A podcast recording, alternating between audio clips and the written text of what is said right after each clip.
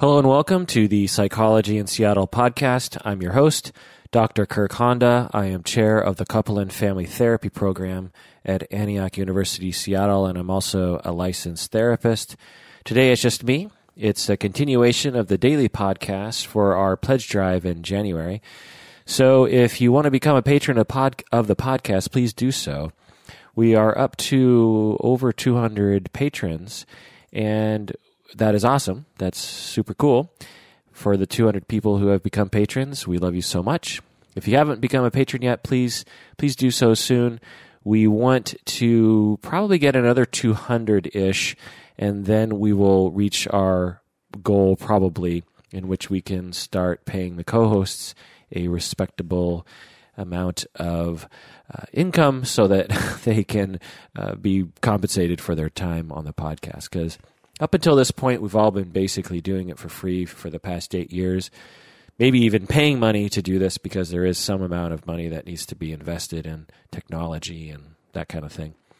And so we're trying to take this podcast to the next level, perhaps making daily podcasts like we have been this month. And in order to do that, we need more people to become patrons. And uh, if things continue the way that they have been, then we'll be good after a few months. So please, please, if you haven't yet, go to your computer and become a patron of the podcast. Today, I just spent some time, incidentally, on another podcast called Everything is Awesome. It was a wonderful time. Check out their podcast called Everything is Awesome. It's a local podcast led by Jeff. And uh, I was interviewed and we had a long talk Jeff and Amber. They came to the university and we sat in my office at the university and we talked about all sorts of stuff. So that was fun. Today I thought I would just read some emails. For instance, a patron wrote in and wrote regarding our microaggression podcast, which we did uh, last week ish. The patron says, Wow, the subject has been on my mind uh, because recently I wrote an email to my former therapist. I wrote to her about using the word Oriental. I was kind, I didn't call her names, but I'm left wondering whether I had any impact on her. So just jumping in here. So again, this patron is writing in and wishes to remain anonymous.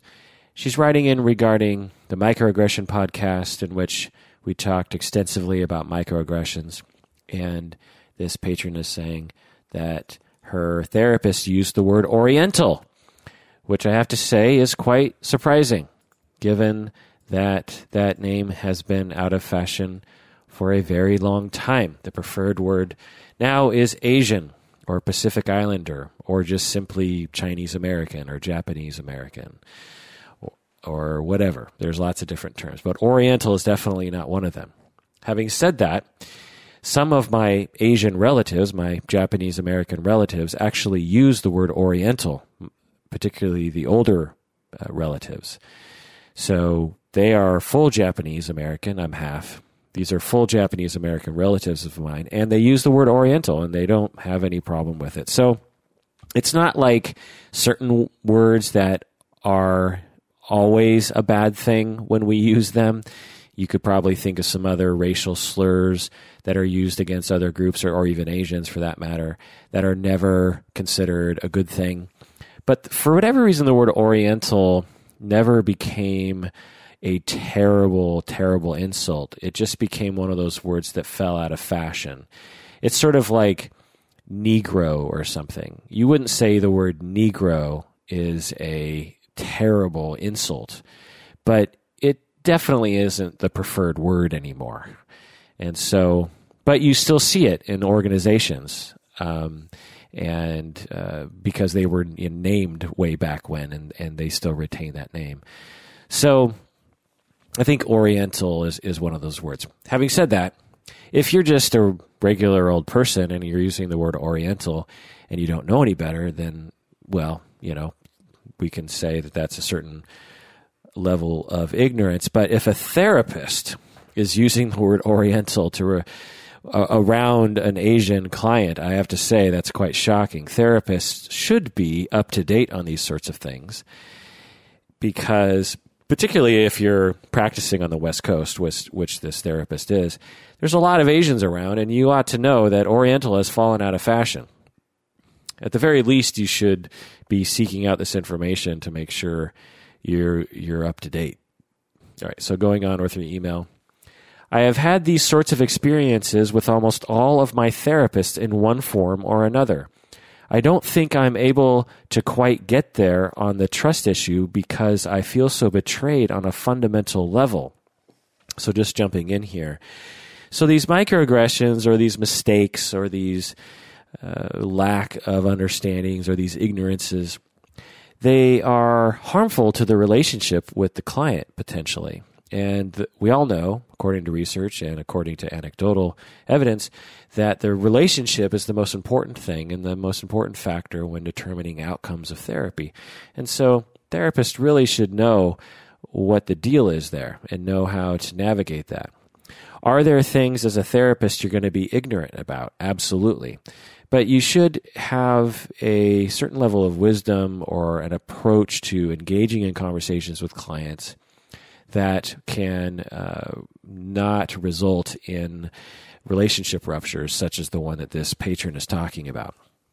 For instance, say someone is from, I don't know, Palestine or something, and you don't know what to call them. Is it Palestinian? Is it, uh, you know, some other word? Maybe you're just ignorant of that, and that's fine. It's okay to be ignorant of something, but uh, you should try to learn about it.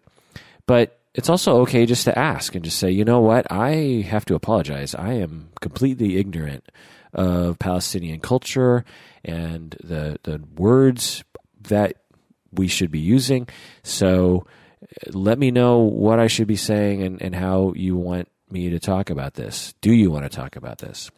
Do you want to talk about your culture?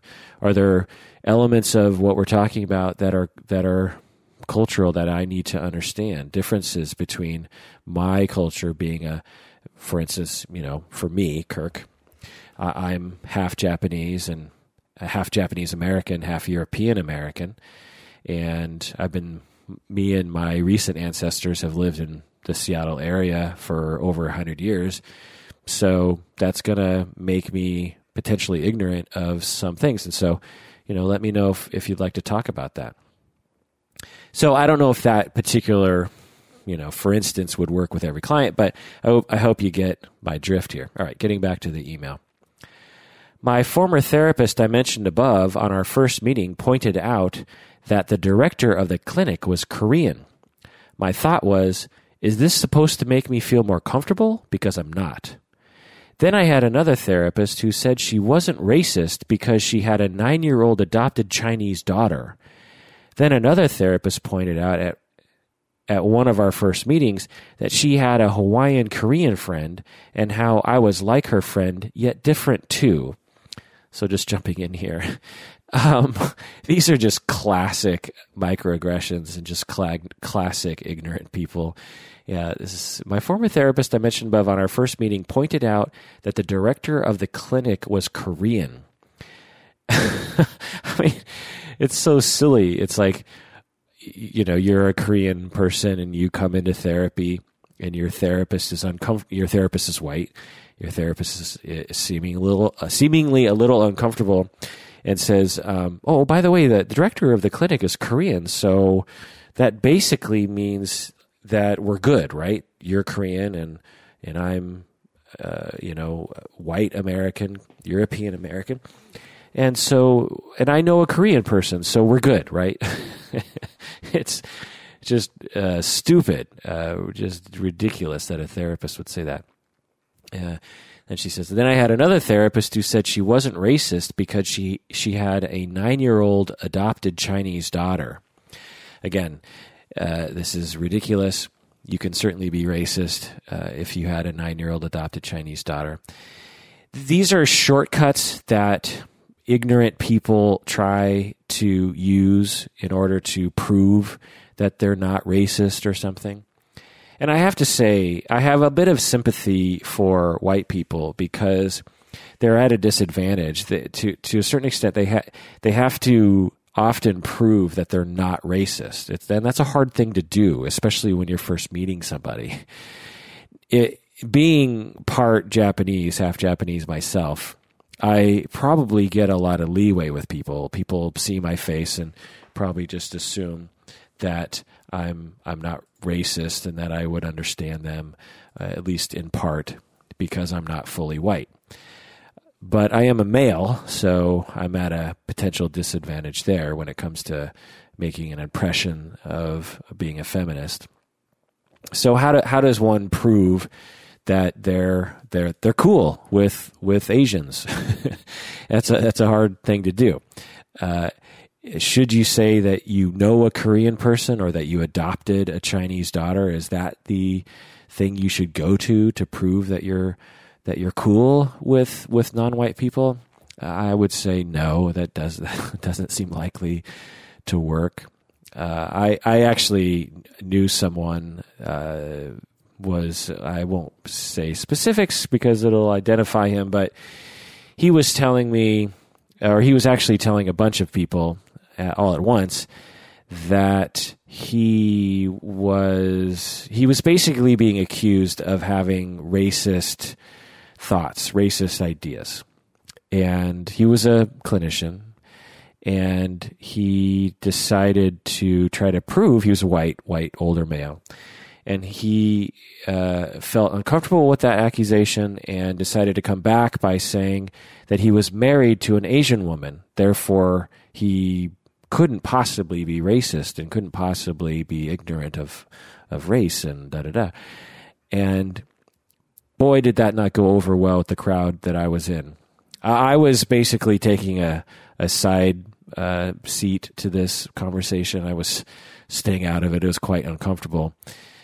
But um, so it, even among people that you would think would have a, a more advanced understanding of race and sexism and other isms and how to communicate about such things.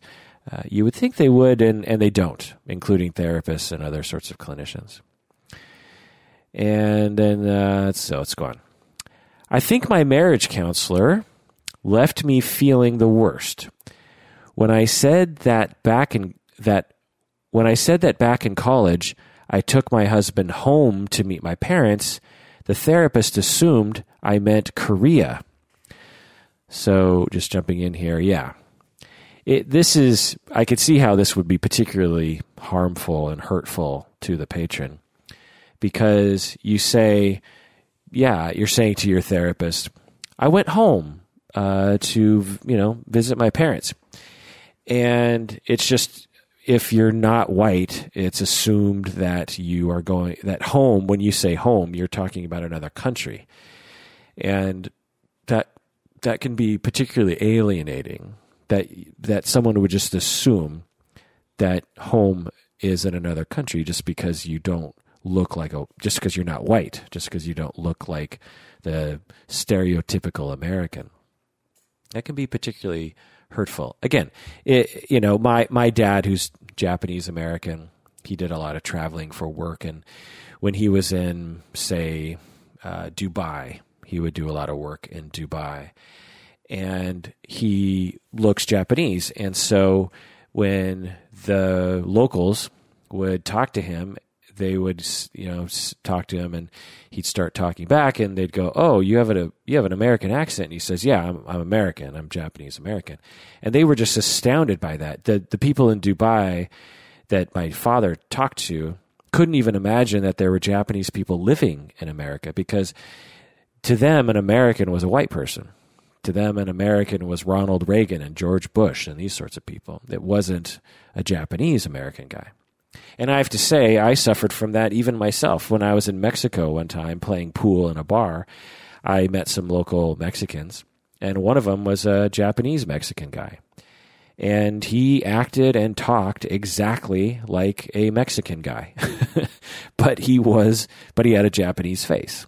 In the same way that my dad has a Japanese face, but he acts and talks just like an American guy because he is American, just like that Japanese guy in Mexico was a Mexican a Japanese person. So you know it it it, it, it's understandable to some extent, but if you're a therapist, you should know better. you should know better than to make an assumption like that. And you should know better than to say something like that because you know that things like that are going to hurt someone's feelings and that's going to disrupt their relationship and that's going to harm treatment. Okay, so just going on with your email email here. I like all these people to varying degrees. They all have been trained to interact with people, and I suppose being likable is part of the profession. Jumping in here, yes, that's very true. Being likable is is for most clinicians, for most therapists, an important part of their effectiveness as a as a therapist. You could call it bedside manner, you could call it rapport building, but in in my form of therapy, the relationship between therapist and client is the primary thing that is used for change. And the better the relationship is, and the deeper and the more caring the vibe, the the better the outcomes. All right, going on with their email here. I think it's empowering to acknowledge and talk about our experiences. If you have any thoughts on how to work with my not so culturally aware therapists, please share them. Thank you. Well, I don't exactly know what to say because I'm not there and, and it's hard for me to know exactly what's going on in the therapist's heads.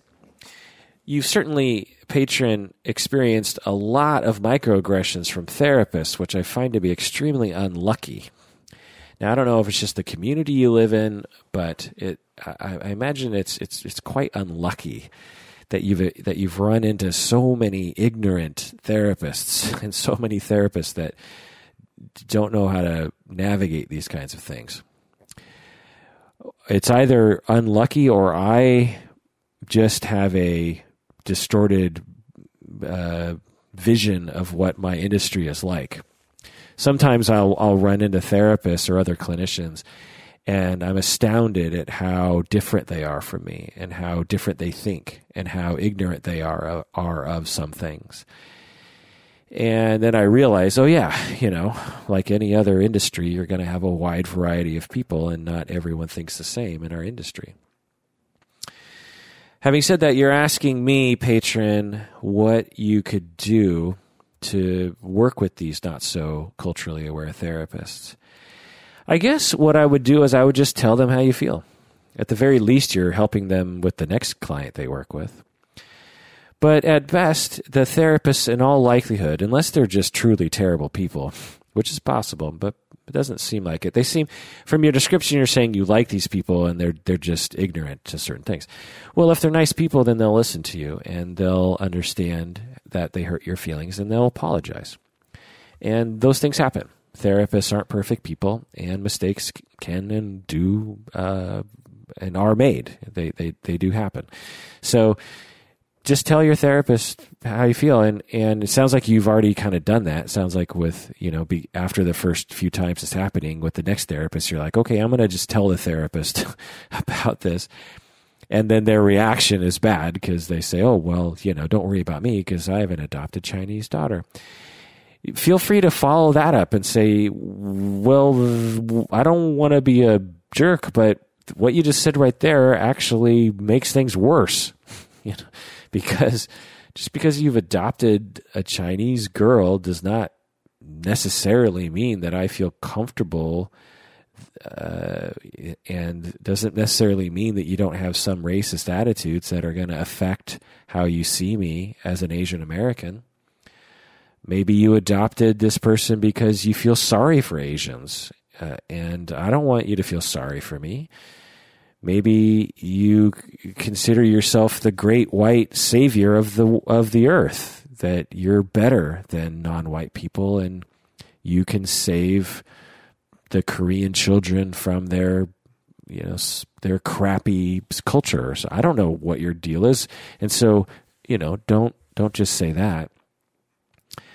So I guess that's what I would say is just I, I, I find that uh, when I talk to people, a lot of people will say to me when I say stuff like this. Actually, someone just asked me today. Someone was talking about having run from a therapist because of a conflict that happened. And I said, you know, if if you wanted to, you could have just told your therapist that you were angry at him. You could have just told him that you're angry.